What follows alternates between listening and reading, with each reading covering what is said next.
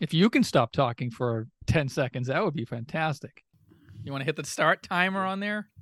You want to hit, you, you want to start podcasting, genius?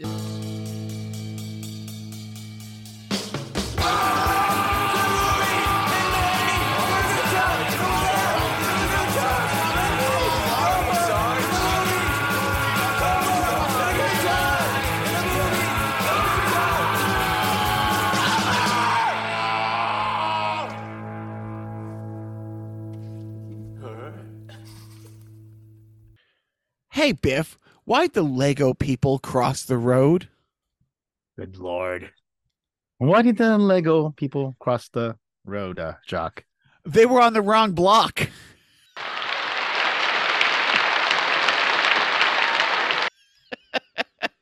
See, because Lego people are on blocks. Yeah, and mm, yeah.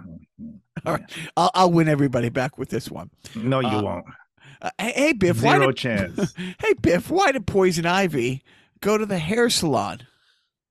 Why did Poison Ivy go to the hair salon, Jock? Uh, touch up her roots.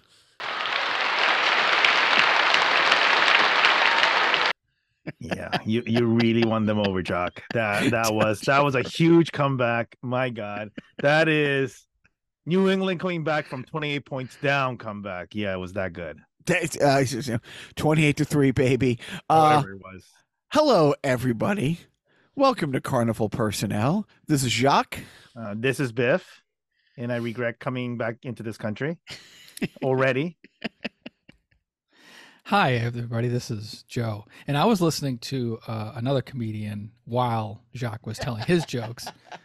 Um, so I didn't even hear what Jacques was saying. Jacques, can you repeat the jokes? Well, you know what? That's the best compliment you've ever given me, Joe. You said another comedian as if Oops. I was one comedian. You just referred to me as a comedian by accident, and I'll take the win. Yeah, you know what? You you see you you, you saw my true feelings there, and I regret it. Uh, speaking of comedian, last week's sideshow guest, uh, Brian Longwell. Uh, That was a lot of fun. That was a really, really fun talk, Joe. Thank you for jumping on to that one. Oh no, thank you for inviting me. And uh, you know, yeah, it was a it was a real family affair. He had his uh, wife uh, sitting there because you know he needed her help to get everything set up, and at the same time, she wanted to listen to him talk about his you know career and uh, chime in with little anecdotes. And he always referred to her like he would throw everything back to her every once in a while. So. Um, I was really I was this was more of a way for me to get uh her to do the podcast versus Brian. Brian was just a, a vessel in order to get to his wife to do the podcast. But no, everybody was delightful and I um I wonder if they actually listened. You know, it's funny because he did. He uh, he sent me a very nice message. Oh, Both him and his wife enjoyed it. Nikki, uh, it is funny that he needed his wife to help figure out how to update the Zoom and download this and get online. On the other hand, just before we got on on to the Zoom to record, he was building a circuit board so he can build computers. Yep. Just get you. Uh, that was that, and I don't know. We're gonna. There's a couple sideshows that I definitely want to get in, uh, maybe before the end of the year. My friend Bill Fay, Creative Legendary Pictures. I would really like, you know, especially you, Joe, to uh, be on. I would like to have uh, Wayne and Wayne? Anthony. Oh well, no, Wayne, Wayne, Wayne, and, and friends of ours who have a podcast, and you know, Joe's met Wayne like two times now, two or three times, a couple times. I think you've met him at different shows. So, Yeah. um, and I do. I really like the podcast. And as far as the comedians we've had, what's interesting, I, would like to talk to them about is they started out together. You know, they're not a duo, but they friends for a long time. They've kicked around this idea, and then they started at the same time.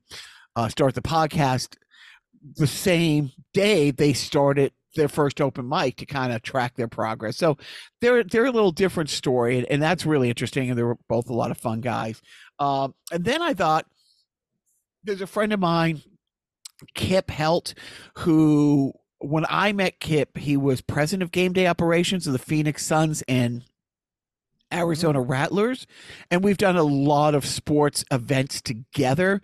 He's done. Arizona Rattlers is uh, is that a ma- minor league baseball? Uh, team? I, am sorry, that is arena football, Arena football. Okay, got it. and and he actually Phoenix Suns being NBA, of course. but yeah, For And, those oh, who don't follow that league. which also he also did the Mercury.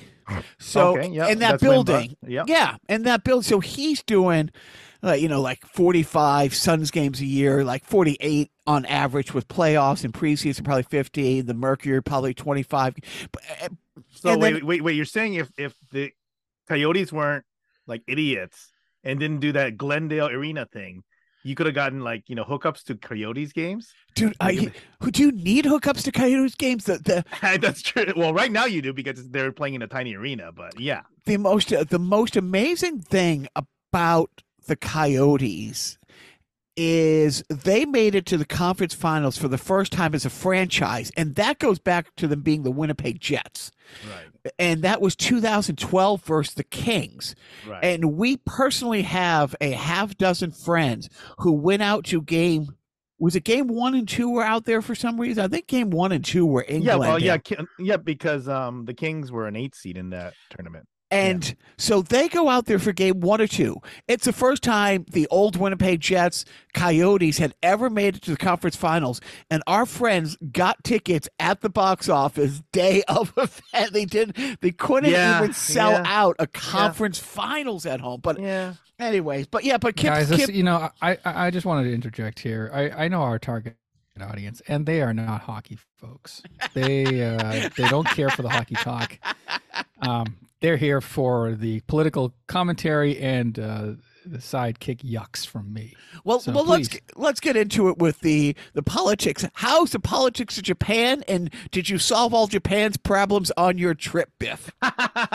uh it's interesting you know so right now actually um we we didn't actually stay to watch it but james actually got to see um a demonstration about to happen where these people were we were there when um the demonstrators were doing their so-called mic check with their megaphones. But um so in, you know long story short basically they have some economic issues in japan. They're talking about tax increases and uh, obviously nobody likes tax increases. But over there tax increases least the demonstrations in the streets of tokyo. So that was fun. But yeah you know what? Uh, i saw i saw no crime while i was there. Um james um finally saw japanese policeman as i had been describing to him like firsthand and his, his thought on it was you know if i commit a crime i could i think i could take him on you know, all they got the, the most that they have are those batons, and I think I could take them on. I'm bigger than most of them, so that was his commentary on, you know, crime in Japan uh, if he caused it. So So, uh, for those who haven't picked up on it, Biff returned to the homeland, the land of the rising sun. Uh, was this the first time James has been back in a that's while? Yeah, yeah. It was well. It's it's the first time ever because of failures on my part. Uh, what happened was that uh, I originally had thought about taking him when he was much younger, and then my mom said, "You don't want to take a little child on your own to Tokyo. You know it's a mess." And she goes, "Oh, you know what? You're right." So I decided I'll take James when he was, you know, closer to like, you know, ten to twelve kind of a thing. So you know, when he's basically a little bit more, you know, with it in terms of, you know, I don't have to carry him all over the place. Well, um, I was planning a trip for the summer of uh 2011, and uh, apparently there was some kind of a natural disaster over in Japan. Mm. And so uh, my mom said, "Yeah, you know what? They're conserving energy everywhere because um and I don't know if you know this, but when the tsunami happened in Japan and we had the the uh, the nuclear um uh you know uh leak issue, uh they shut down all nuclear reactors in Japan and a good a, a good chunk of Japan is um powered by nuclear energy. So um what that led to was uh all of the uh, citizens and the merchants conserving electricity by essentially not, you know, turning their thermostat up during the summer. And Japanese summers suck. It sucks so much. So yeah, my mom said, "Yeah, don't do it now." And and then after that, I, it's just lameness on my part. Finally got to it when he's like a full-grown adult, but that's also a good thing because hey, he, you know, he could drink with me. So there you go. Jacques, do you think that if uh, you know most of our the our country's power relied on uh, something where we had to cut back and conserve, you think a lot of Americans would take to that kindly? Oh, everybody would roll up their sleeves, pitch in, and do what's best for the better. Uh, Do you think anybody would take off to Cancun in such an emergency? Oh no, no, no, no, no. Any no. like lawmakers? No, they they would be there for their for their fellow citizens, their constituents, their their neighbors, their friends. You know, Yeah. they would do the Christian thing and just you know, you know, be in it for everybody. Good Christians like the Japanese folks is. You know, Except yeah. when, when they think a good Christian. Well, actually, it's funny you say that because uh, how is your brother, Biff?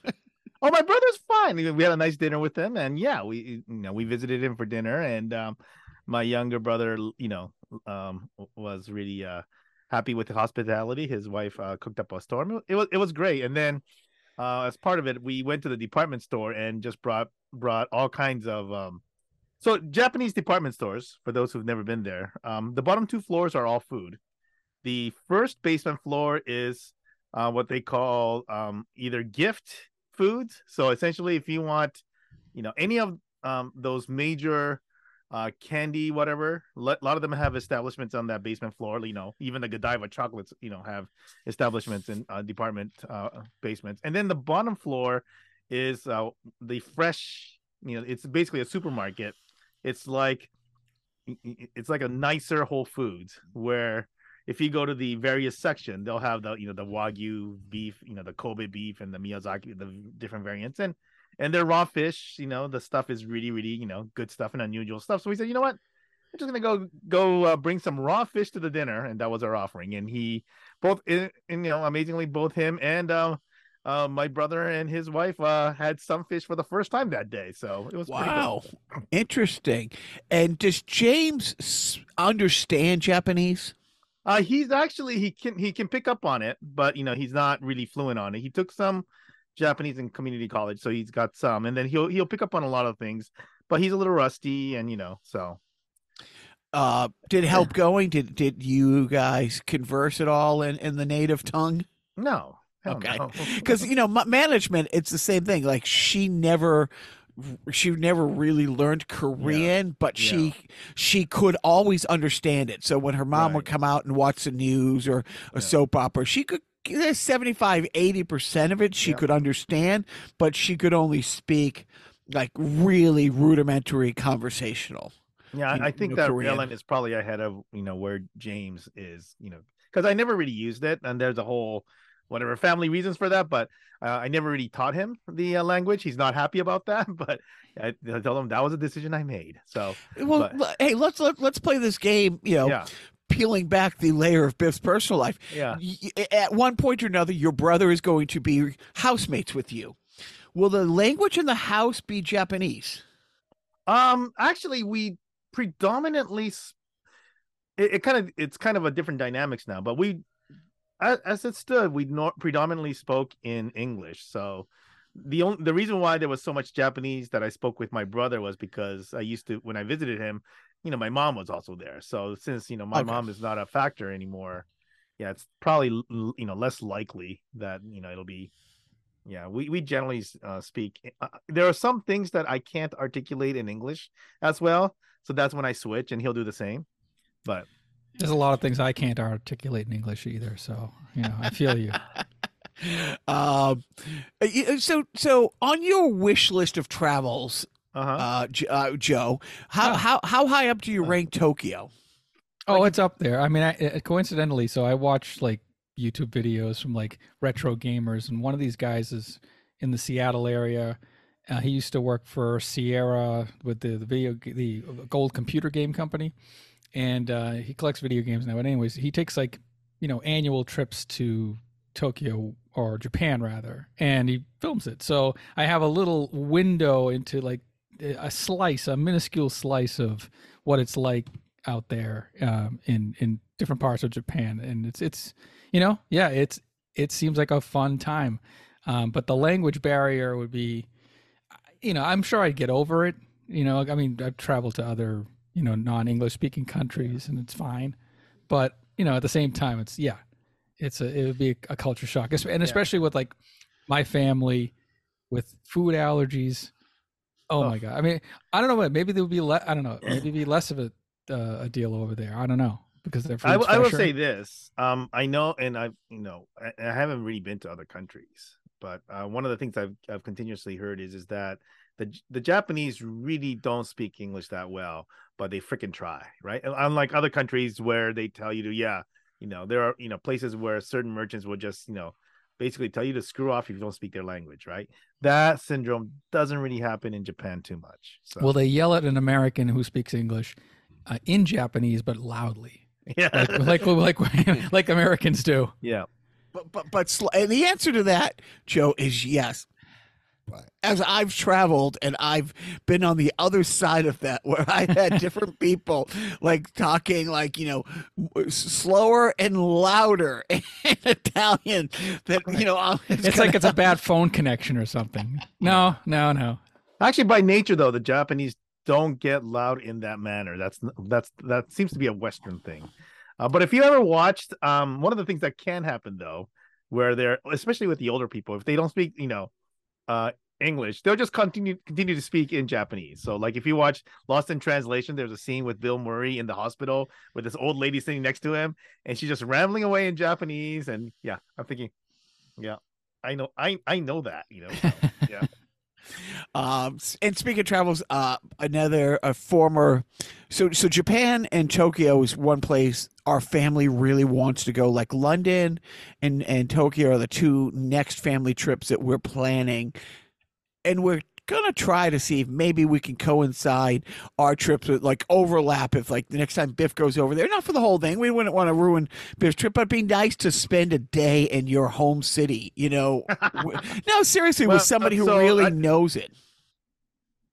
Yeah, so I don't know how long you want to go to Japan, but if you just go to Tokyo, you're gonna miss out on, you know, Universal City Japan. So or No, no, no. We we, we, we we would definitely be be taking the. I think you said it's like a four hour train ride or something like that. It's not. It's less than. It's less than that. Um, but it's about two hours and forty minutes, I guess. Yeah, dude. That's Six Flags New England is a two Yeah. two hour fifteen minute drive. You know, from here.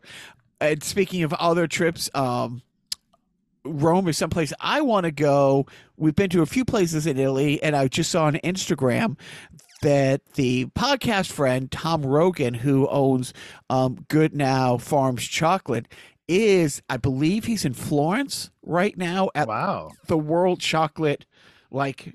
He's in the finals of the World Chocolate like competition Oh wow. and yeah, they they've won lots of things around the world. But I was seeing him on Instagram. Him and his wife are they were in Rome, they were in Milan, some places that like we have been, you know, texting back and forth. Really nice. And then just today, he's like, you know, had posted, oh, yep, here we are at the finals. So I'm like, oh, okay, well, that was interesting. Rome is one. Rome is a place I really want to go. We saw, we spent a week in Milan, week in Florence, and a week in Venice, but uh, have did not make it to Rome, and just the architecture alone it's it's you know it's it's a conflicting place. So you know I I want to go to Rome, have no I don't really want to you know patronage the Vatican at all, but That's a well, it's a completely different city altogether. It- it's a, it's a different country. yeah, you know, right. Technically, yes. I mean, technically, well, right, but is it is it isn't the Vatican pretty close to Rome? it's inside, right? Yeah, but I mean, that- I knew a guy whose country was that technically the border of two other countries. And, and and what was a penalty for committing a crime in that country? I forget the joke, dude. They would give you a, they would give you the chair. All right, they would just take it. You would take the home the chair. You wouldn't actually plug it in. Um, give you So- the chair. uh, let's see. Just a few days ago was Thanksgiving, but Joe celebrated it on Saturday. How was your Thanksgiving, Joe? It was nice. Yeah, we had, uh, you know, we went to my uh, sister's and slash niece niece's ho- homes. Uh, they, you know, they live in the same multiplex thing, and uh, it was fine. It was everything I dreamed of and more. Uh, I haven't seen him in you know a, a bit, and uh, you know, it, it's funny. Like we're all kind of on the same page politically, but my sister is still more vocal and um, kind of like one-minded on a certain topic or certain topics and my wife is also kind of strong-headed as well so even though they arrive at the same destination, they argue about the ways to get to that destination. so, you know, so, you know, it's it's it was interesting. So once I heard Israel Palestine, I was like, "Hey, look at the time. We gotta Yeah. get going." Not that anybody disagrees with each other again, but it's just like just the conversation itself is like, we don't need to like. i i can you just hand me some of that pecan pie over there? No, I, I I live with somebody where half, not half, but more more than now and then, I have to remind them we're, we're arguing about something we completely agree on. like like you know, I'm Right. one hundred percent with the People's Front of Judea, not the Judeans People's Front. you. Die, you heathen! Uh, and and you were were you uh, flying across the Pacific during Thanksgiving? Biff, you were in the air Uh, during we Thanksgiving. no, uh, we actually landed on Thanksgiving morning, Oh, and so I I kind of pre-planned an easy Thanksgiving uh, meal where I had bought uh, a hunk of ham, and I said I'm gonna do real easy sides. I'm gonna do a hunk of ham. I'm probably gonna need a nap, and that's basically what happened. So nice. And uh, Jacques' Thanksgiving was boring and uneventful. I'm Tofurkey. sure. It was, yeah, Tofurkey. yeah. No, went Oh, to a friend's house. Okay, One of our did you really bring your own tofurkey? different. Yes, indeed. Management went a couple hours early because they're really good friends. You know, a little a little drama between siblings with a couple of the people. So, you know, there was a few less attendees than uh, initially planned. and Then me and my sons stopped by my mom's, and it was perfect timing. We truly got there as about two thirds of the people were leaving like got there to say hi. Oh sorry gonna miss you. But uh no need to take your jacket off and come back in. Maybe we'll see. And it was pleasantly Here's your hat, what's your uneventful. thank you. And we did. We just you know just said hi to everybody.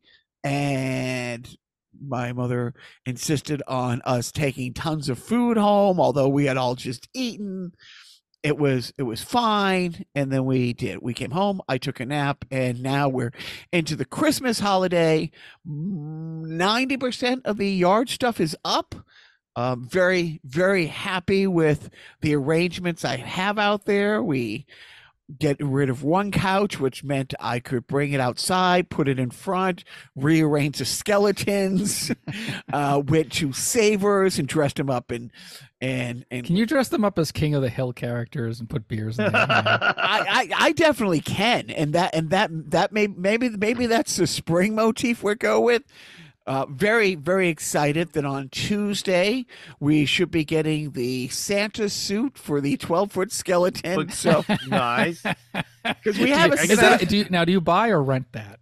you know, dude, that that's a long term investment. That you know, I don't look at it as like buying as much as it is investing. Secondhand or new? Oh no, these do we go new, but I did for the for the little skeletons. I went to Savers and got some festive like, you know, uh, uh Christmas sweaters for one, like um, like Santa pajamas for another one.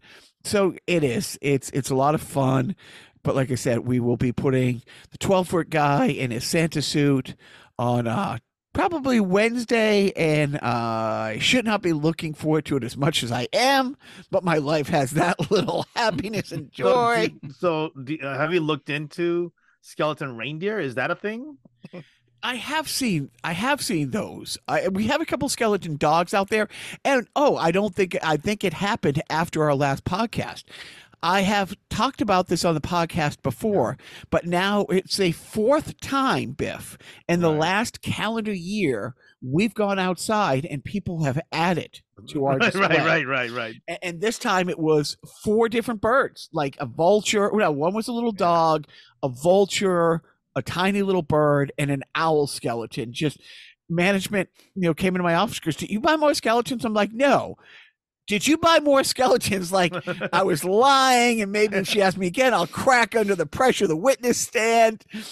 We went outside and yep lo and behold somebody had dropped off like that previous night some more stuff and it's it's great And then well, you maybe you said, could "Oh put my-" out. a Re- oh, go ahead. I was going to say, and then Jacques said, "Oh my God, these aren't plastic."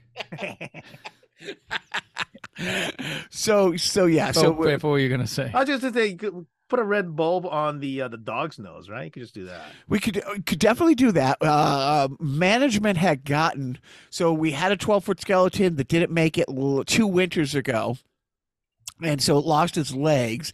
So it's sitting behind the bar, like tending bar, but we did get like this giant, the size of your head, like a glowing red heart that like lights Oh. up. So the you know, it's yes, we're those people, and I'm happy to be those people. And just sadly, just before we started recording this podcast, we live five houses from a Christmas tree farm that the guy donated two years ago to the Audubon Society, saying, Hey, I'm going to live here two more years. Then I'm moving to Florida. So this was the last Christmas we get to walk over. Mm. And it's so quaint. They have these little tractors with these, you know, flatbed little, you know, carts that, you know, you drive up into the hill, you pick out, you walk around. There's, they have, you know, guys up there who, you know, cut down the tree that you want, bring it down to the edge of the hill. And for as long as the farm's been there, every year they regrow more trees. You know what I mean? It's uh it's it's been here for like 40 years and we this is our seventh tree that we've got for them, our our seventh and final tree. Um here's a good thing. He donated the land to the Audubon Society with the stipulation it could never be developed. Well, that's cool. So which yeah, So so there's honor until his death. Yeah. so yeah, so so so so Christmas has officially started here, but now Christmas really started for Joe and I about three weeks ago. And Joe Okay. was not here the last time we did a regular podcast. So we have not gotten to talk about a top three highlight for 2023. I, I would like to do a hey, things that went right this year podcast toward, you know, maybe the last one of the year. And this for me will be a top three, maybe a top one. Joe, why don't you tell them how Christmas came early for us a few weeks ago? So um, a couple of months ago, uh, I don't know if I brought it to your attention or you brought it to mine. I think I brought it to yours because I saw it on Twitter. But Henry Winkler was promoting a new book, and he- um, he was going to be appearing in Harvard Square in Cambridge, Massachusetts, uh, in a uh, of all places a church. Uh, which I didn't realize that that was ever used as like a venue outside of grifting people out of money. but in this case, we got a book out of the deal as well. Um, so, uh, long story short, uh, Jacques uh, bought the tickets for us, uh, and I thank you for that. And so we both got books, uh, neither of which we will will be read. It will just sit on a shelf and um, look pretty. But um, with that came a one hour, you know, talk with Henry Winkler. He was interviewed by uh, an interviewer from WBUR, like the kind of the uh, was it was a BUR, the, the the college radio station, right? Well, it's it's a flagship NPR station. It is B, Yeah, B, the- right, BU's yeah. college station, but it Yeah. is Yeah, it is the know. NPR station. Yeah, Yeah. um, yeah. I, I don't listen to NPR. That's why I'm you know a little bit in the dark as to who carried NPR in our area. But anyways, so it was yeah, it was mostly him, um, and not a lot of her doing the asking. But then there was also a Q and A afterwards, and it was all fun. Uh, I don't. Jacques can fill you in on the stories, but let me cut to the point. Um, he was going to do signatures uh, after this after this talk, but he decided, I guess, last minute that they weren't going to do that. So there were pre-signed little, you know, autographs inside the book. But he did agree to stay afterward and take pictures with everybody, and they were about, I don't know, 300 people, two something like that. Um, I couldn't. I think six people to a pew, and there were lots of, you know, about uh, a couple dozen pews. Anyways, so we stand in line. Jacques making jokes. I'm going to ask him on the podcast. I'm going to see, you know, pitch him my script, uh, this, that, the other thing, and and I've made a vow not to embarrass myself in front of a celebrity again. I said, you know, I'm just going to say hi, thank you so much. It was very nice to meet you, that kind of thing, and it was very very efficient. They took our, you know, when we got up there, they had the, the people running the event, you know, they grabbed your phone, whoever was taking the picture, or whoever's phone was being used, they would to grab your phone, they would grab your coats, set them aside. You go up, shake his hand, take a picture, and then you know say your piece, and then leave. and I just said, oh, "Hi, it was you know, thank you so much for doing this." And he goes, "Oh, thank you for coming out." And I'm sort of expecting, oh, you know, we're going to be here a while because Jacques just going to talk his ear off, and then uh, he didn't, and he, you know, we just left. and we're walking down the the aisle. Um, like, like I dream one day we will.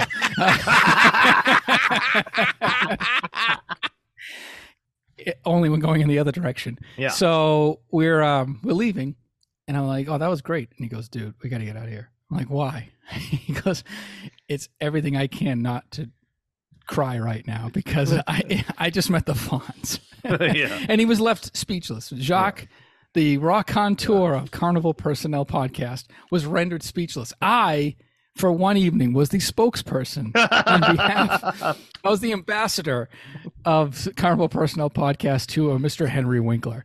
Um, but anyways, it was nice. He was great short man. I kind of almost forgot to smile in my pictures, and Jacques forgot to talk. So, all in all, uh, maybe Jacques can fill you in on how he was feeling. How, you know, I personally like, you know, yes, I didn't, I didn't grow up with the Fonz. You know, um, it, it, obviously it was on TV when I was, you know, just ra- it was wrapping up as I was becoming cognizant of Mm. TV, but a little past my time. But I really enjoyed his work. I loved him on Barry, and you know, he's just a, a very kind and genuine guy, um, at least seemingly so. Yeah. But um, you know, Jacques can tell you more.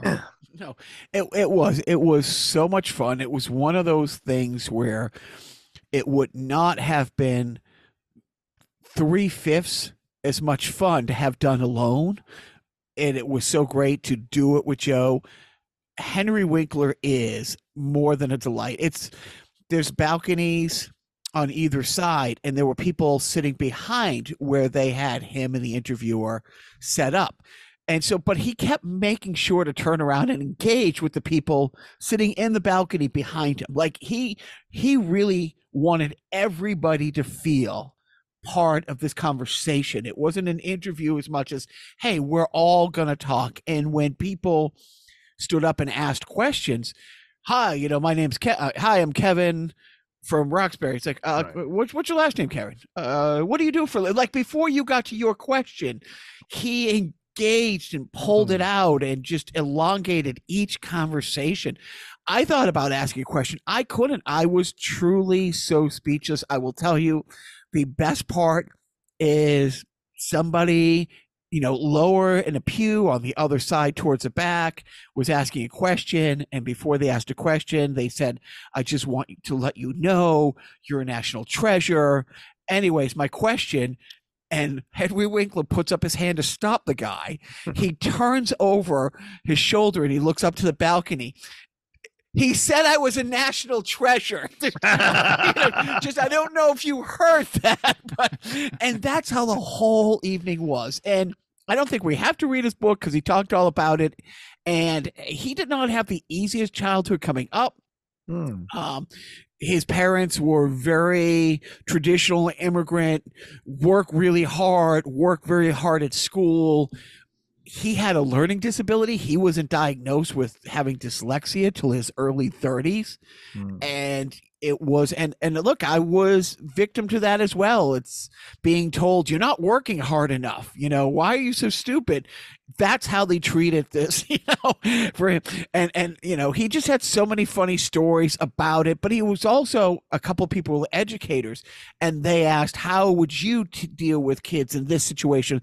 And just his advice was just so heartfelt and so real. It was it was great but like joe said I shook his hand and that was it. I just I just I just because he represented in that moment everything right, everything good and pure about like, you know, the happiest moments of my childhood Yeah. were TV. I mean, I literally I mean, Joe- they, they, were, were they? Would you say that they were pleasant days or um, like Oh. like you know days. nostalgic days? uh, Yeah. yeah, yeah, Fun days. They, they- they- Yeah. they- they were very happy to, but it's true. It's like Joe and I are, you know, uh, take away the rich and successful part. We are so much like the dude from Scrooge that just our, our, our childhoods was watching TV. You know, uh, I, I once hit a home run and won the championship game. That was a kid on the courtship of Eddie's father. Oh, I remember I was running down a field of daisies with this girl. And, oh, there, there's the book. It's like that. That's that's Little House on the Prairie, the homecoming episode. The homecoming. There you go. Uh, Henry Winkler. Yeah, he he was. He was an then- was a absolute delight. But this is who you saw. That that is who I saw, Yeah. and uh, and this I is loved the, the young the young photo of the Fonz. I'm sure holding up. Dude and the story how he got the role but it was it was Yeah. one of those things where joe's trying to talk to me and i'm just pointing like just, just go just just we, we, we, we gotta go I, I, I will say, I will say, you know, and for th- for those who don't know, because many of you are too young to know this, but maybe not the people on this podcast, but you know, jumping the shark, what you know, was a is a is a Happy Days reference, right? It's that Happy Days episode where if you have to go, you know, go all bananas out to you know save something, you're jumping the shark, and that was the, you know, the Fonz water skiing episode. But have you ever heard um Henry Winkler talk about that story? It, it people you, you should look it up. It's um it has to do there is a thing related to what his parents advised him so i will i do know that what what was it joe 25 years later 30 years later yeah, so jumping the shark is the show has already reached its peak and it's Yeah. on the, it's on the downhill. Like you know, somebody has a baby or the new neighbor or the but um, on Arrested Development, you, you, you tell the Arrested Development story because it's just the best. I mean, it, uh, it's I kind of I barely remember it, but basically, like there was a, a, a scene where Henry Winkler is playing like this bumbling lawyer to the family, and um, I forget his name because I'm dumb.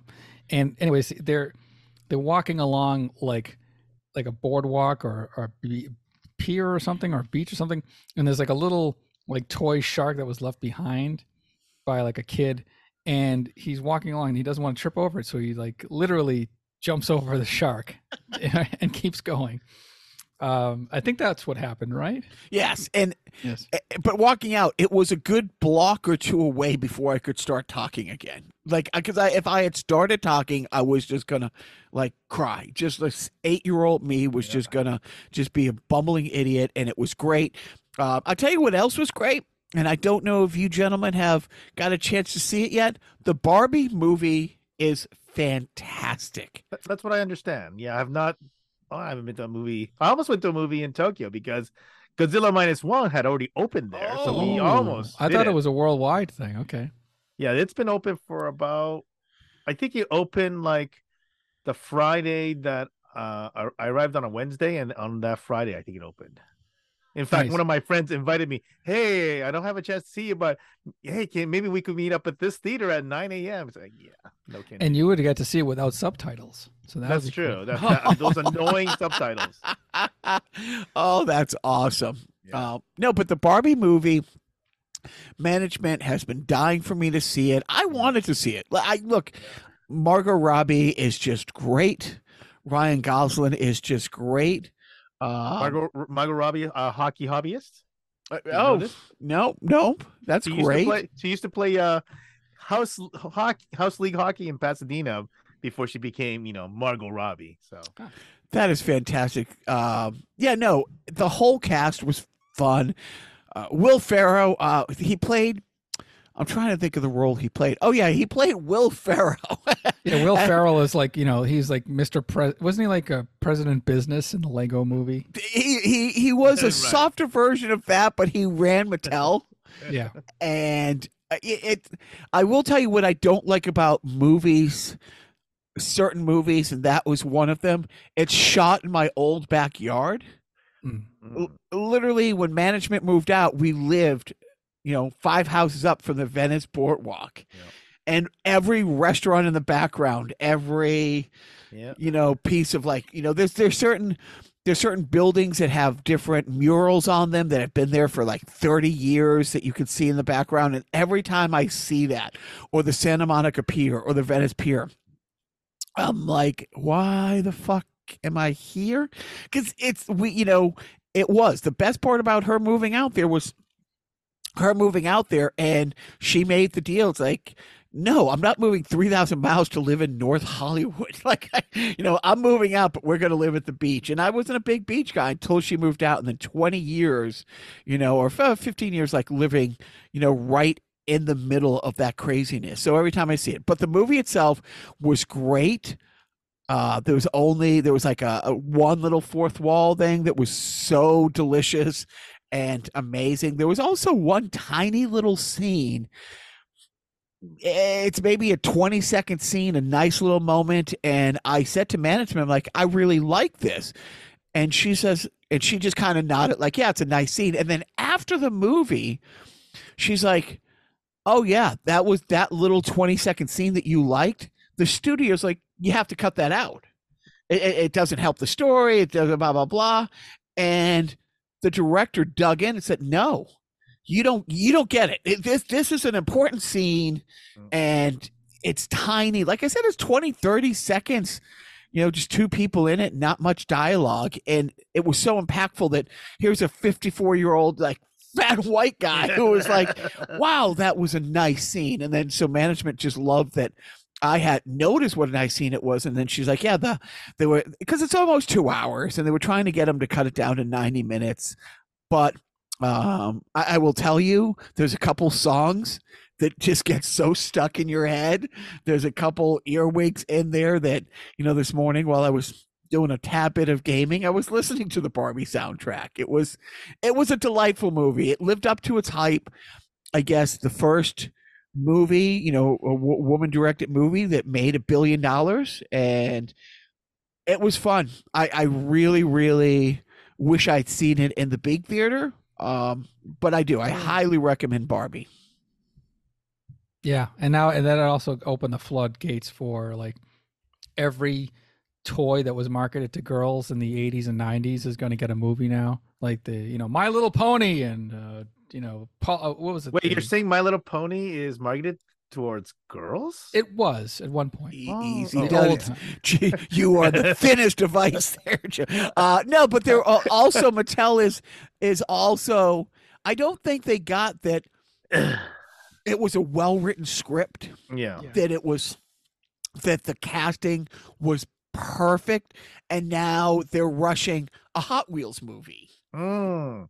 And Mhm. all that. I don't I'm think sure that'll go well. Yeah. Yeah. I don't think they got it. Wasn't the toy? And, and at the same time, I, I'll again, I don't want to give away too much. I mean, it's been out for a couple of months, but a- a- all the negative tropes and, and, and rightful things that people have complained about the Barbie franchise Mhm. over years, that also got addressed. Yeah. Yeah. I mean the, that's what made Barbie movie like so much of like a, I guess a cultural uh, point is that they had like 50 years of history and and I'm sorry 60 years right it came out like in the 60s so you know there's so much like there was controversy with Barbie and then there was you know like a lot of Yep.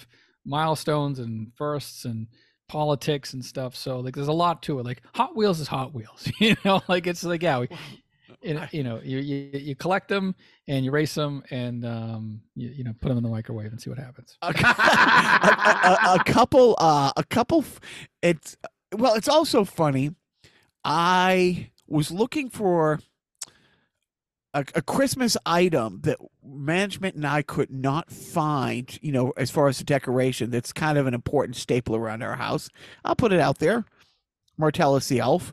And i thought i hid it in the shed i went out ended up coming back in with about 10 dvds uh, a lot of our stuff, Joe, our old stuff. I'm like, oh, I don't even know if they will play on the PS4, but I want to see.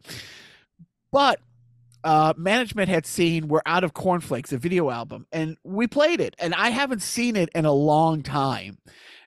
I forgot. this is that- a by the way we are with this is from your band right? Yeah, you want to add context. and- not and- everybody knows the world renowned video album we're, we're out of cornflakes. In 1994, my band, which we didn't have money to put out a CD, we had put out one uh, like the year before, two years before, but in a weird twist of fate, because I went to film school, I had you know friends who had access to tens of thousands of dollars worth of equipment who wanted to work on our videos we ended up shooting a few really great videos a few, you know, okay ones as well.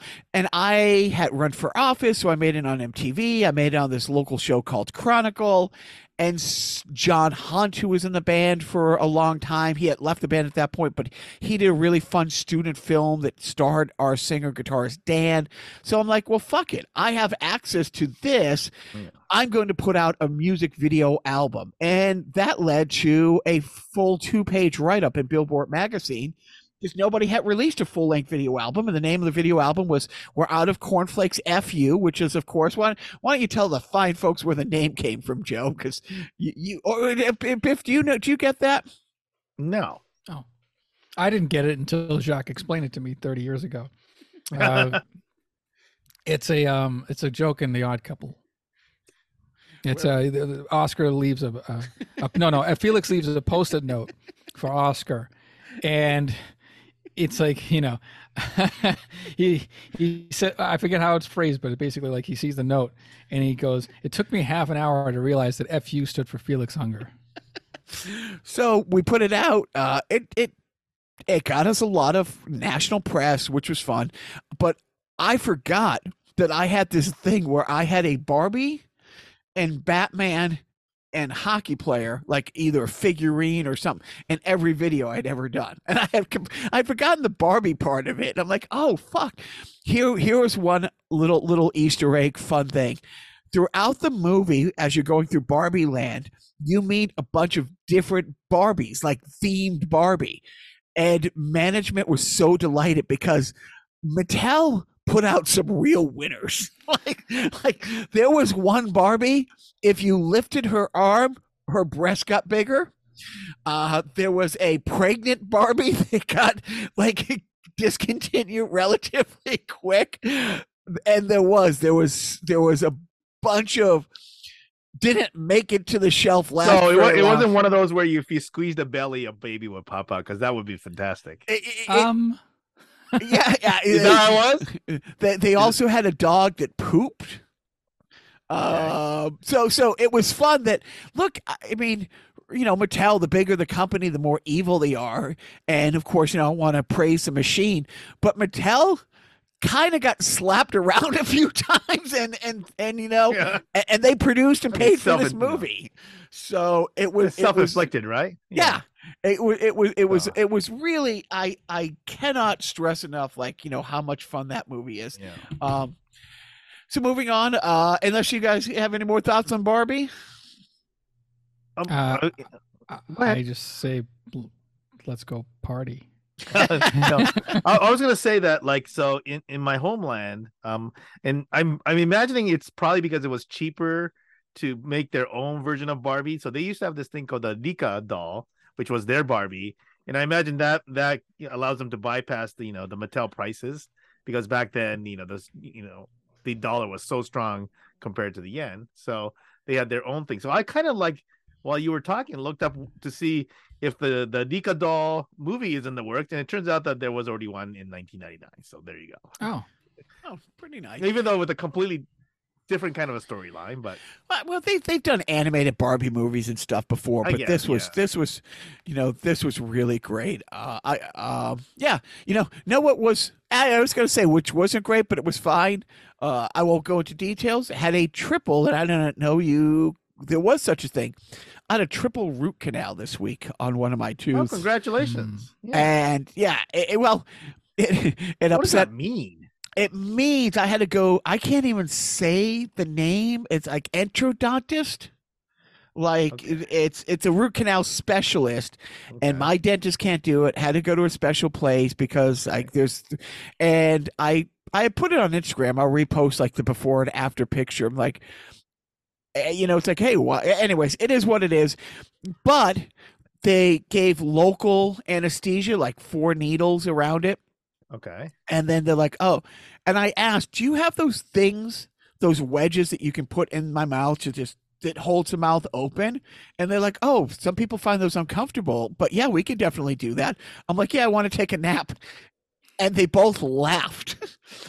Uh, two hours later, like I, I, I jumped a couple times because let's just say while sleeping they hit a part that the Novocaine hadn't got to, Hmm. and they were like, "Oh, I'm sorry, I'm sorry." I'm like, "Yeah, it's fine," you know, and then right back to sleep. and I asked after, they're like, "We've never seen somebody sleep for two hours in a chair." I'm like, "Quick question: How bad was the snoring?" And they both started laughing. Like they and neither one of them wanted to say oh my god it was like having a grizzly bear in here. It's like yeah you know i generally sleep two floors away from the rest of the family because it is i i i, I am I will say, you know, apparently my snoring was pretty bad in Japan. James and I shared the room in Tokyo, and you know, in Osaka, I said, you know what, I, you know, the hotel that where I was staying staying at, eighty bucks a night. I said, you know, dude, I'm gonna get you your own room for Osaka. he goes, oh my god, thank you. because I did. I did a road trip with a buddy, and it was the same thing. I told him, "Dude, you you want to get your own room?" He was doing the anthem out for the Coyotes, actually. Another guy who was on the podcast, Mike Ragonia. I wake up in the morning. He wasn't there. Like it was, you know, two queen beds in the room. He had gone downstairs at like two in the morning, and they were like, "You know what? It's only a few hours." They gave him the room for like forty bucks in the room, and, I, and I'm like, "Dude, I told you." It's like I'm not making up. I sleep on another floor than the rest of the family because it is that bad. But uh, but yeah, so so so that was fun. Um, uh, uh, you know, no real update uh, on my stand up. I will say the last couple weeks I've kind of been life has been really hectic and challenging.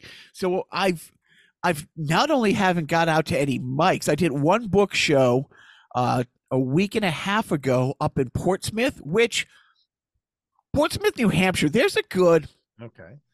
dozen towns that I know of in New England that are like walking around a Norman Rockwell postcard.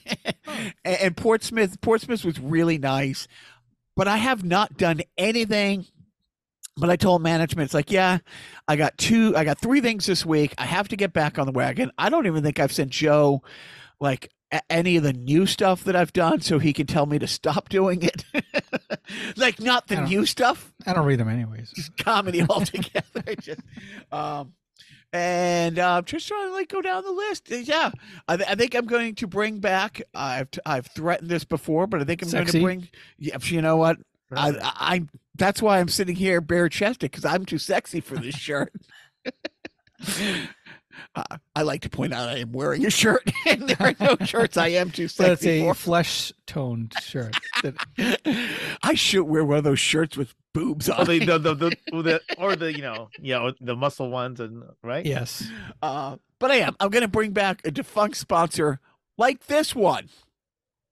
Morning. Christmas is around the corner. What do we got? Spring's bed in a bag. It comes with a comforter, sheets, shams, and a dust ruffle. All for just $57.77, any size, even king. Let's make it a great day. Caldor, bring home the difference. Christmas is coming. Big news. It's Fisher Price Week. All toys in the Fisher Price Toy Center are 20% off. This all-in-one kitchen set's on sale this week for $59.99. This Christmas, guys, we're the Fisher Price headquarters. Caldor, bring home the difference. hey so, there was something that wasn't on the uh on the rundown yeah. um but uh hey rip to the great marty Krofft Oh my goodness! Yeah. Right, I just saw that this morning. Yeah. So Mm. I mean, I think I mean, so.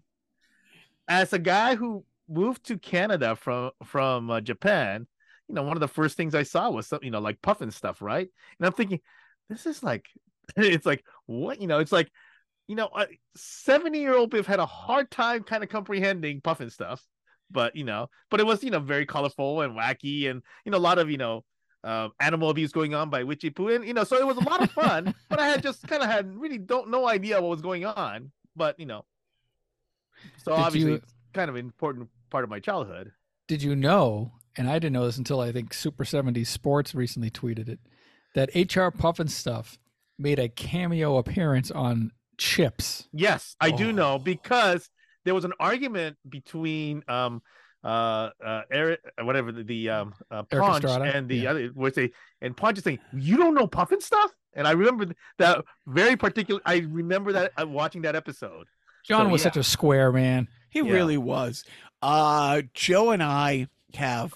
Well, it's a funny thing is how short-lived most of their shows were, but Right. yet, I mean, Biff, do you know how many seasons of the Banana Splits there was?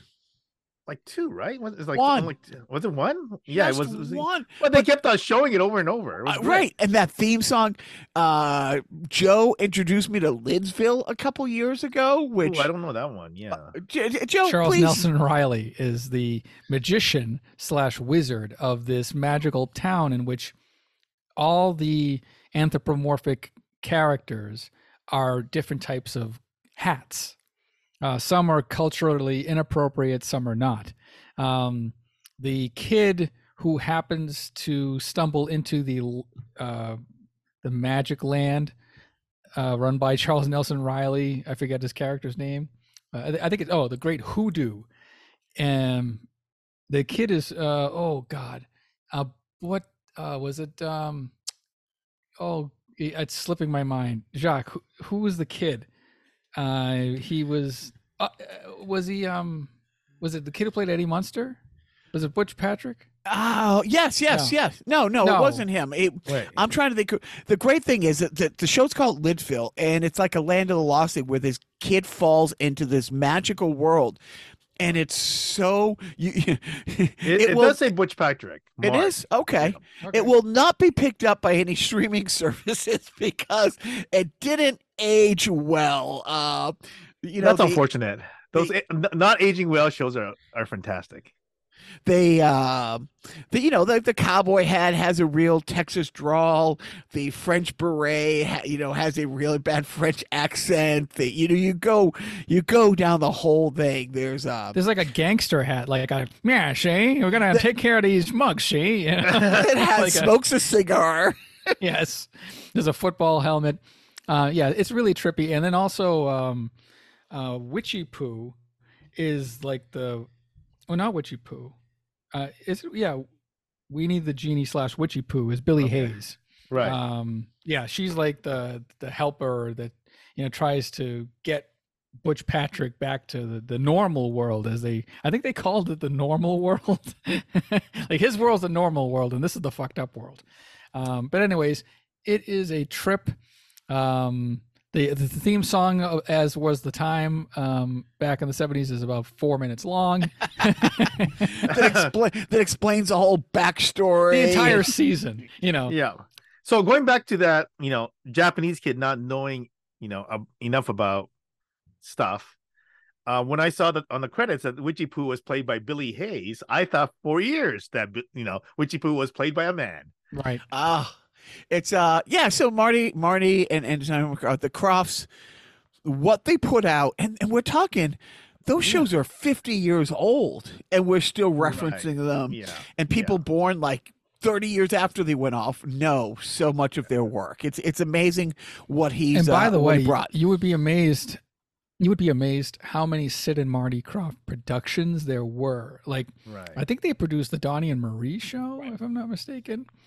Um, Not, and, yeah, they they were all their names were all over the place. and yeah. also a um, a rare uh, 2000, I think 2000 2001 pilot for a reboot of Electra Woman and Dyna Girl, starring Markie Post as Electra Markie Woman. Post. It's a 15 minute. Check it out. I don't know what they thought this was going to air on, like Spike TV or something. but there's a vibrator joke in there. There's like. I think the word tits is said. like, I'm like, and I, I can't. I can't believe this wasn't picked up. Check that out, though. That is that was a trip. what is it called? That's Electra Woman and Dyna Girl. Okay. You never seen Electra Woman and Dyna Girl? Yes, yes. But it's the yeah they they try to reboot it with Markie Post. She's like all washed up, like she's living in a trailer, and a little girl that she saves, you know, years ago is now like a high school, you know, um, student eh, or a college student, and uh, she wants to bring her back into the limelight, and and then she's going to be Dyna Girl to her Electra Woman, and Oh my Ah. god! They, he, they already also produced Pink Lady and Jeff yes, and Barbara Mandrell and the Mandrell sisters. Oh my goodness! Yeah, Were you no, a big all Pink Lady things. fan uh, growing up, Biff. That was But- such a national embarrassment. on both sides. on both sides, probably. Poor Jeff Altman. I, mean, love Jeff, Altman, just uh, he he he was he was, uh, you know, he's a terrific guy, but man, that show was just so, bad. you know, where all there was so much of that stupid. Pink Lady performs their music, barely speaking English, and then Jeff Altman doing the Nixon routine, like you know, along with the music musical routine. It's just like awful. I'm sorry. Did you mention the Brady Bunch uh, hour? Uh, No, I did not. I was gonna. Yeah, that's also on the list. I just I'm just looking this up in in the aforementioned Donny and Marie. So How many of those shows do you think were written by Bruce Vilanch? All of them? Uh, oh, uh, yeah, yeah. Oh, speaking of, um, so, so rest in peace, Marty Krofft. Um, speaking of Bruce Vilanch, I wanted to mention that launching, I think next weekend, is the documentary of the Star Wars Holiday Special. It's the making of the Star Wars Holiday Special, um, written by Bruce, Bruce Vilanch or co-written by Bruce Vilanch. um, but anyways, that that popped into my head, and before I forgot, I wanted to document it that yes, you can soon watch a uh, documentary on the making of the seminal Star Wars Holiday Special series. We should do our own Star Wars Holiday Special special. I'm down. I mean, Joe and I watched it, you know, together a couple years ago, and it's it's great. By great, yeah, it's it's not nearly as bad as like history remembers it. I mean, dude, it, it, Bea Arthur is a delight. Yep. You know, she Harvey has a musical Korman number. i- i- is fantastic. Uh, Art y- Carney. oh, I mean, Carney. uh, Jefferson Airplane. No, Jefferson Starship. I'm sorry, they were Starship at the time. They weren't bel- Starship. They were Jefferson. they were they were probably Starship. Yeah, No, Jefferson Starship. Okay. That was a transitional period between Jefferson Airplane and Starship. They were right, the right. Jefferson, Starship. And look, they had the cool hologram. No, dude, it was uh, Wookiee It's- porn. it's right. You know, they Diana, what was did. it Diana, uh, uh, Dyan Cannon or what was it? No, not Dyan Cannon. What's her name? Uh, um, who was the woman in the in that um that does the fantasy sequence? oh, oh, Diane gosh, Carroll. Di- yeah. Oh, it's great. It's it's. I cannot wait to see the documentary. I've Oh. seen it once and I don't remember it. You got to watch the RiffTrax version, the It's- Mystery it's- Science Right. Theater version of it. It, it's definitely worth a rewatch. You know, I mean, and I don't know, I don't know, you know, what it streams on, but so many of the different streaming things now, you could do watches together. Like they they they have it, so like the three of us could do a watch of it. I don't think you can legally stream the Star Wars Holiday Special. I think it's in that nebulous region where like no, it's like forbidden. Like you can't. Right, right. It's like you know nobody will air it l- legitimately, but if you try to air it illegitimately, you will be taken down. Remember what George George Lucas said, you know, of the Star Wars Holiday Special. If he had enough time and a hammer, he would just. I, I think I saw like an interview where like uh, Harrison Ford denied that ever happened, kind of a thing. So I don't know what you're talking about, kind of a thing. Oh, that that's hysterical. Yeah. Uh, on on to gaming. You playing any games, Joe? I actually am. Um, this one's like whatever. It- It's um, it's the 25th anniversary of a, a kind of a groundbreaking uh, computer game called Half Life. oh, of course. um, yeah. It was you know like it was a revolutionary first person Yeah. shooter. Um, you know like the basically like the next evolution to like the Doom type video game first person shooters.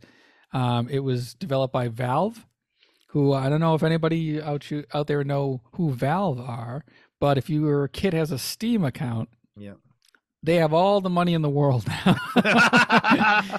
so Valve put out um, a handful of games: Half Life, Half Life Two, Portal, Portal Two. Uh, I'm, I'm, I think Counter Strike. No, maybe I'm thinking of something else. Hmm. But um, anyways, they they don't need to make games anymore because they're they're they they own Steam. They created Steam. there Um, you go. all the computer games that you want to buy. I actually, oh, by the way, the the reason I'm playing Half Life now is because for its 25th anniversary, they updated it to modern, you know, computers, and they put it on Steam for free. So you can, Oh, for a limited nice. time, you can download it, and it's on your computer or it's on your Steam account, and you don't have to pay a dime. And like all the other, like stuff is like like 90 percent off, like their you know their Valve, you know, created games are like really cheap. So Mm. if you're into those types of things, which I know nobody is, uh, you can get them real cheap. But that, yeah. I've been playing that, and I've never played Half Life in my. This came out in like '98. I Yeah. never played it before, and I I like think it. both of my kids played that. Yeah, yeah. I just for some reason I I missed out. Uh, and uh, and what do you have going on in the sports world uh, there, Biff? I think I just got got back into the country. I have no idea. Oh, you know what? I will say this though. My God, the Edmonton Oilers, what a shit show. I mean that that that team, like there are people who little who legit picked them to win the Stanley Cup, and they are like right now five points behind the Anaheim Ducks in the standings as they play each other today, which is insane. They're like they're I mean, their batting average is higher than than their winning percentage right now, so it's really bad. That's I I of course my life is all football, and by football I mean I watched in real time the Argentinian Brazil game Okay. and give give, give it give it a quick Jeeves. Look look that up. Uh Was, the- was it was the was the craziness in the stands or on the field? yes. Yes. Okay. it, it started in the stands. excellent. Um, Argent Argentinian team left the field because it was too crazed. The game Yeah. was delayed. They came back, and the uh, the shit that was going down in the stands Yeah. um, continued on the pitch. There Mhm. was, I think, there was something like fourteen yellow cards. Wow. Which, yeah, I mean, there's, oh, yeah. One more thing about sports, you know, uh, um, Shohei Ohtani wins another uh MVP, and I'm, you know, I'm in Japan, and it's like, it, it like the dudes everywhere. It's like I didn't know the, the Japanese like Major League Baseball so much, but you know, so I saw Shohei Ohtani like all kind in all kinds of places. oh, he's got to be a god. He's got to be a god, right? Freaking- he's a monster, dude. I, I mean, is is is and just because you know, of course, we don't follow any other Japanese sports. Is there anybody who's a close second in any other sport? Not yeah, I don't think right now. I mean, he because I mean, you know, part of it is because he is so good, and part of it because you know baseball is so revered, right? I mean, he's the guy doing all of these. Like, I just took random photos of. Oh, here's another, you know, Ohtani ad. Like, he does these, you know, designer ads and fragrance ads and all those. He he's the guy that does that, right? So Uh, and He's and like what the do you David Beckham of Japan. right, absolutely. what, what what are you watching these days, Joe? Um, I finished Only Murders in the Building finally. Oh. Uh, that you know that was a, a pleasant wrap up. I started watching a, a new Showtime show with Nathan Fielder and Emma Stone called The Curse, and it's a dark comedy about a couple who they like try to build like these like new all glass outdoor mirror houses basically. Like the, the, the i'm over explaining it. That basically it's like a it's more about a show about them filming this hgtv type of show but it's it gets dark about their relationship. Um i only saw the first episode i think there's three out now.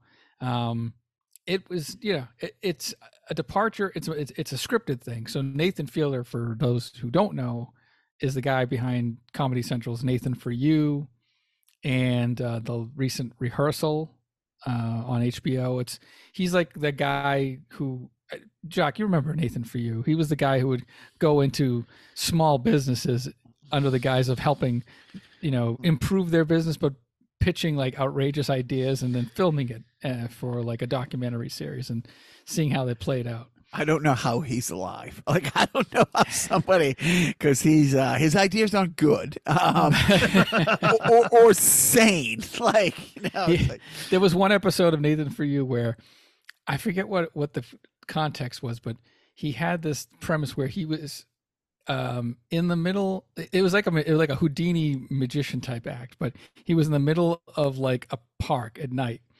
And he was um you know guarded by a police officer and but he was also in front of kids like 10 year old kids watching him. And, and and he was strapped to this device that if he couldn't unbuckle like or unstrap himself from this device it would pull his pants down robotically and he would expose himself in front of kids and he would be arrested on the spot. Oh my god. and it was just uh, one of the craziest things I've ever seen. But I mean, that was years ago. But anyways, this new show, it's scripted. It's it's different.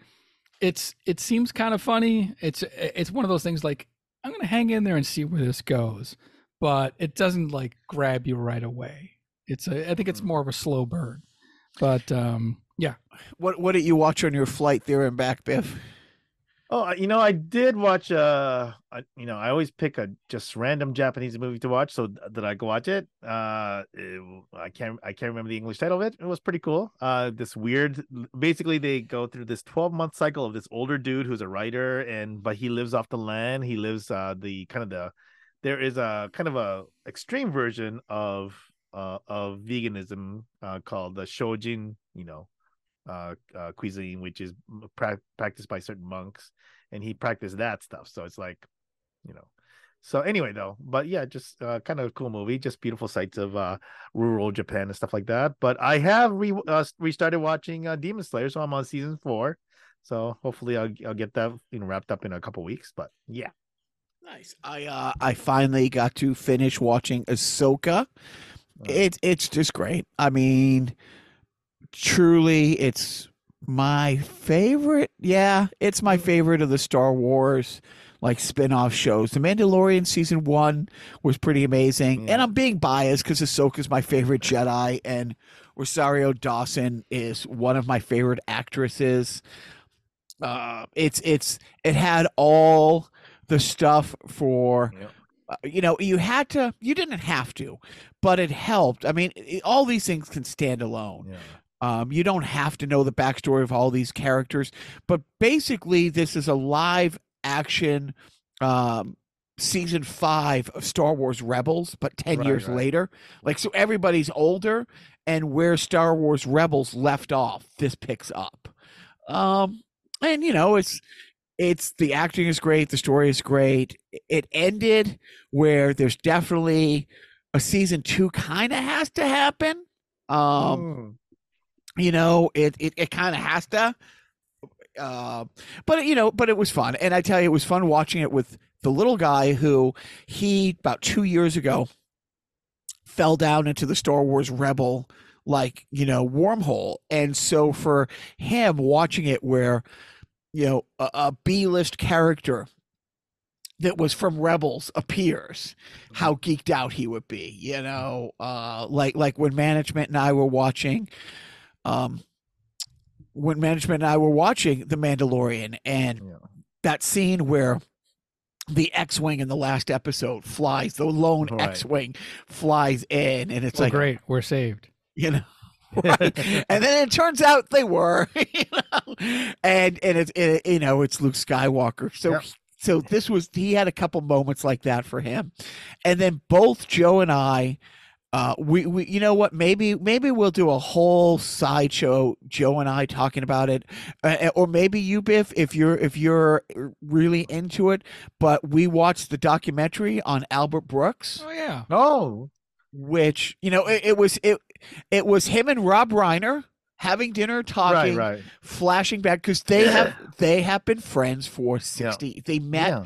sophomore year in high school I think it was Joe something like that. freshman sophomore year in high school and have been best friends you know ever since uh, I, I you know my, my favorite part and i've heard the story before is Carl Reiner is on Jack Paar. I think he's on Jack Paar. Okay. Was it Carson or Jack Paar? I think it was Jack Paar. Okay. A- And a, a sit down interview show, and he starts talking about the funniest person he knows, his friend Rob, his son Rob's friend. Friend. You know, you know, you know, the sixteen-year-old, and here's you know Albert Einstein, which is his name. Yeah. You, you know, and and they got to laugh because you know, oh, it's Albert Einstein. No, but but but Carl Reiner was telling the world that Albert Brooks is the funniest person he's ever Yeah. met. And this is a guy who worked with Sid Right. Caesar for a Right, right, decade. right. Yeah. You know, he worked with Sid Caesar, Emma Coca. Uh, You Yeah, go down the list of the people he has worked with, and here he is telling the world, Yeah. you know, that the funniest person he knows is his 16 year old friend of his son's. Uh, and it does, it, you know, it, it's heartfelt, it's great. Um, It it goes through you know all his movies. I mean, what it, it- best documentary you saw this year, Joe? I probably I, I, I guess um, it uh, it wasn't too in depth. I don't know. It was a little. I guess it was more. It got more in depth when he started talking about his father, who was a comedian in his own right. Oh. He played the uh, character um, uh, Parkyakarkus, and he's like a vaudeville type act. Um, but he famously died on the stage Wow. at the, uh, at the Friars Club. Like there was a big Friars Club roast for I think Lucille Ball and Right. Desi Arnaz, and he went up, did his lines, got a standing ovation kind of thing, or a big, a big, Right. big response. Sat down and literally put his head down on the table and died. Doc, is there a doctor in the house? That kind of thing. There's audio of it that they didn't play, obviously, but wow. um yeah like so you know and then that was the story in which uh albert brooks's brother bob einstein aka Right. super dave osborne would um, go on talk shows later in his life and say you know he would recall like how you know that story of how his dad died you know made him feel as a teenager and people would come up to him years later and say well you know try to console him and say well at least he died doing what he loved right. and he to that he said, and I would tell these people, you know, I hope. What does your mother like to do? Like, does she like you know doing the dishes? I hope one day that Oh, she's standing at the window in their kitchen Oh, doing the God. dishes, and a bullet comes right through the window and shoots her in the head, so that she could die doing what she loved. Oh my god. Yeah, and, and and so it was the first time they were admitting a woman into the Friars Club. So it was a big function for Lucy, you know, Lucille Ball and Desi Arnaz, and everybody was there. Like everybody was there who was somebody in the comedy world. And you know, and he was a comics comic. He had a radio show for many years, but he's killing and then he dies. And but that documentary is great. I mean, I, I, you know, I, I watched it thinking, yeah, I, I know all this stuff, but you're still. But what's really great is it's two friends who absolutely love each other, Yeah. kind of giving each other shit. Yeah. You know, at the same time, like, you know, uh, we've been friends for 60 years, and this is what it took for you to say something nice about me. he says to Rob Reiner. I mean, Uh, and you know, and obviously he's got great, you know, um, you know, bloodlines, but it's still kind of for. I had a hard time adjusting to the fact, and similarly with uh, um, Ron Howard, but like Meathead is suddenly this great director, right? And I'm like. It, I, I I had a hard time with that. Just like you know, Opie is now you know, or you know, or or you know, Richie Cunningham is now a great director. It's like that adjustment. I had a hard time. Um, Well, I had the same with Laverne. W- Yeah. so- no, and what's funny is now go one step beyond that is Ron Howard's daughter. Yeah. Yeah, You know, yeah, yeah. Everybody knows Dallas her Bryce Howard, yeah. as an actress, but she's also a very, Yeah. very accomplished director. Yeah. You She know, did a couple of Mandalorian episodes. She did, Right. yeah, Yeah. and and And of course, She Penny, directed the- Penny Mar- yeah, yeah. She directed the one And of Penny the, Marshall famously married to uh, uh Rob um, Rob Ryan. Rob Reiner for a while, right? So Yeah. yeah, one of my favorite. Uh, somebody asked about Penny Marshall as a direct. As, they somebody asked Penny Marshall as a director. I think it might have been on the uh, uh on that on the baseball movie. Um, and she goes, around. yeah, yeah, League of Their Own. And the, the comment was something like, "Yeah, Penny just kind of whines till she gets the shot that she wants." She goes, "Come on, guys, you know, I just want." well, like- let's like- let's br- let's bring it full circle. And some of the highlights of the Henry Winkler talk is talking about like you know um, Penny Gary Marshall's Marshall. brother and and Yeah. and Gary Marshall. And Oh, my yeah. favorite story was every time they fly, if there was turbulence or they're getting ready to take off and land.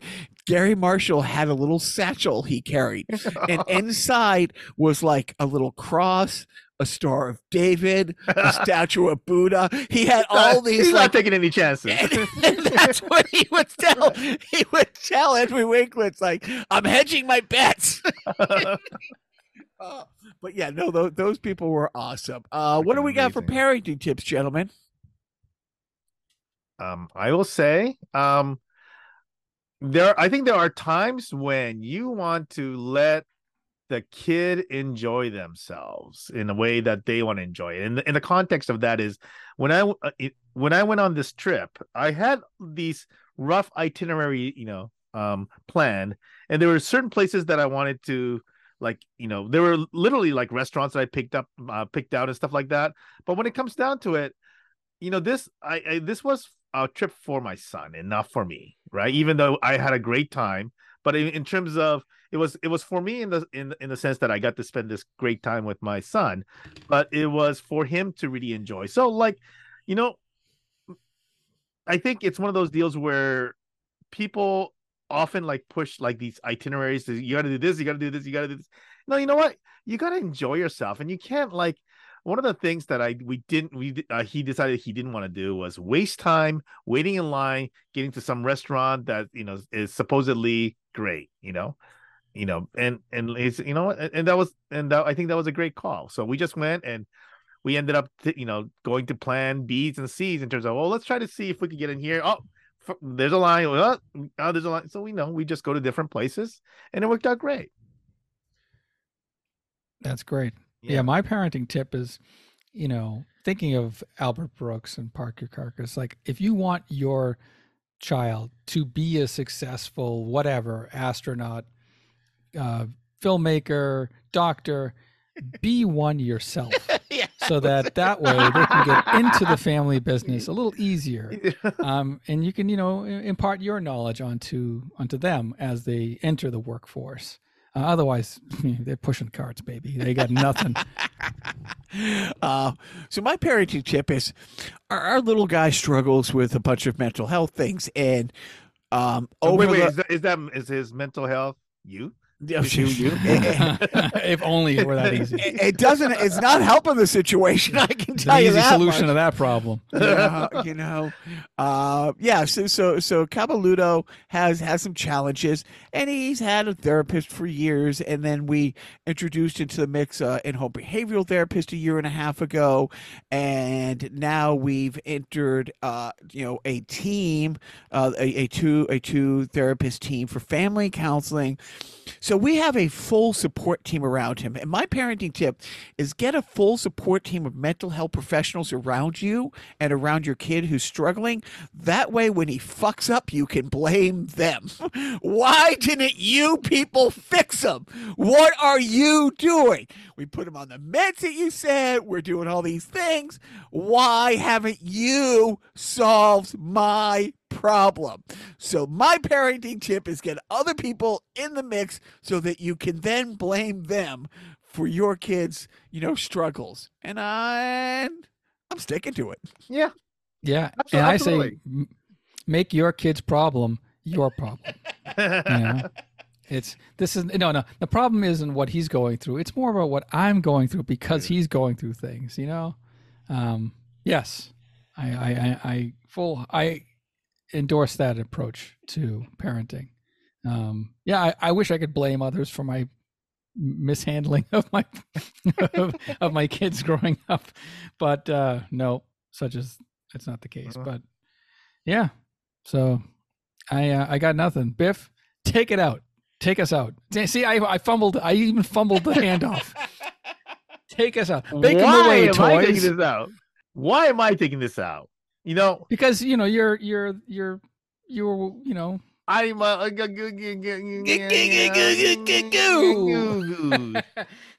no because you're you you just come back from a, a I world see, tour. Yeah. You have sure you sure, have knowledge yeah. to impart onto us. Oh, I'm sure I do. Well, you know, I mean, uh, you know, I think every every um, I it kind of a unique uh, opportunity this time. You know, my uh, my wife never has wanted to go to Japan. She doesn't even want to go to New York because she hates crowds. So we knew all along that if my uh, you know if, if my child ever went to Japan, it was just gonna be with you know with me. And you know what? Having that great time where essentially part of it was that he had nobody else to talk to, you know, aside from me, right? And so in that sense, um, it, it was a, a great bonding experience. And you know, as you get older, uh, don't forget. John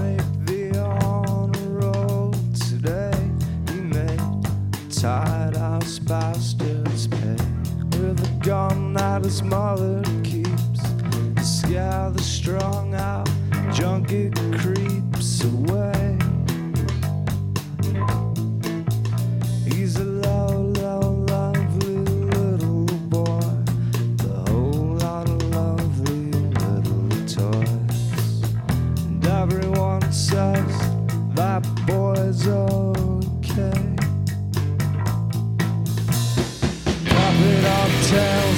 Dissonance. Baby likes coke, backyard sense. Making money with it, landlord's gasoline. Saving all the little critters with Vaseline.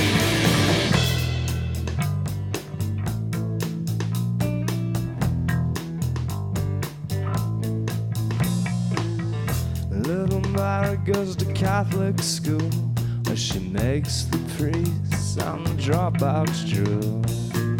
Short skirts with white socks screaming Mary goes round and around the block. She's a low, low, lovely little girl. a full of lovely little curls. And everyone says that girl's okay.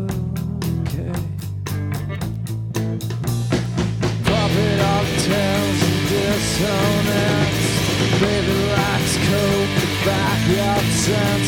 Making money with the landlord's gasoline. Saving all the little critters with Vaseline. Yeah, Rembrandt jeans, Rembrandt jeans, Rembrandt jeans, Rembrandt jeans. And the kids on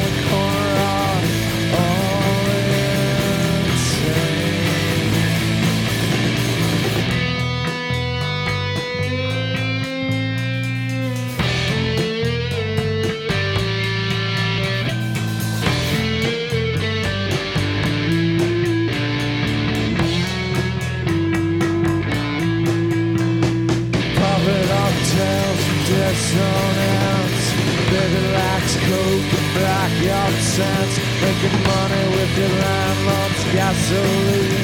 Saving all your little critters with Vaseline. Yeah,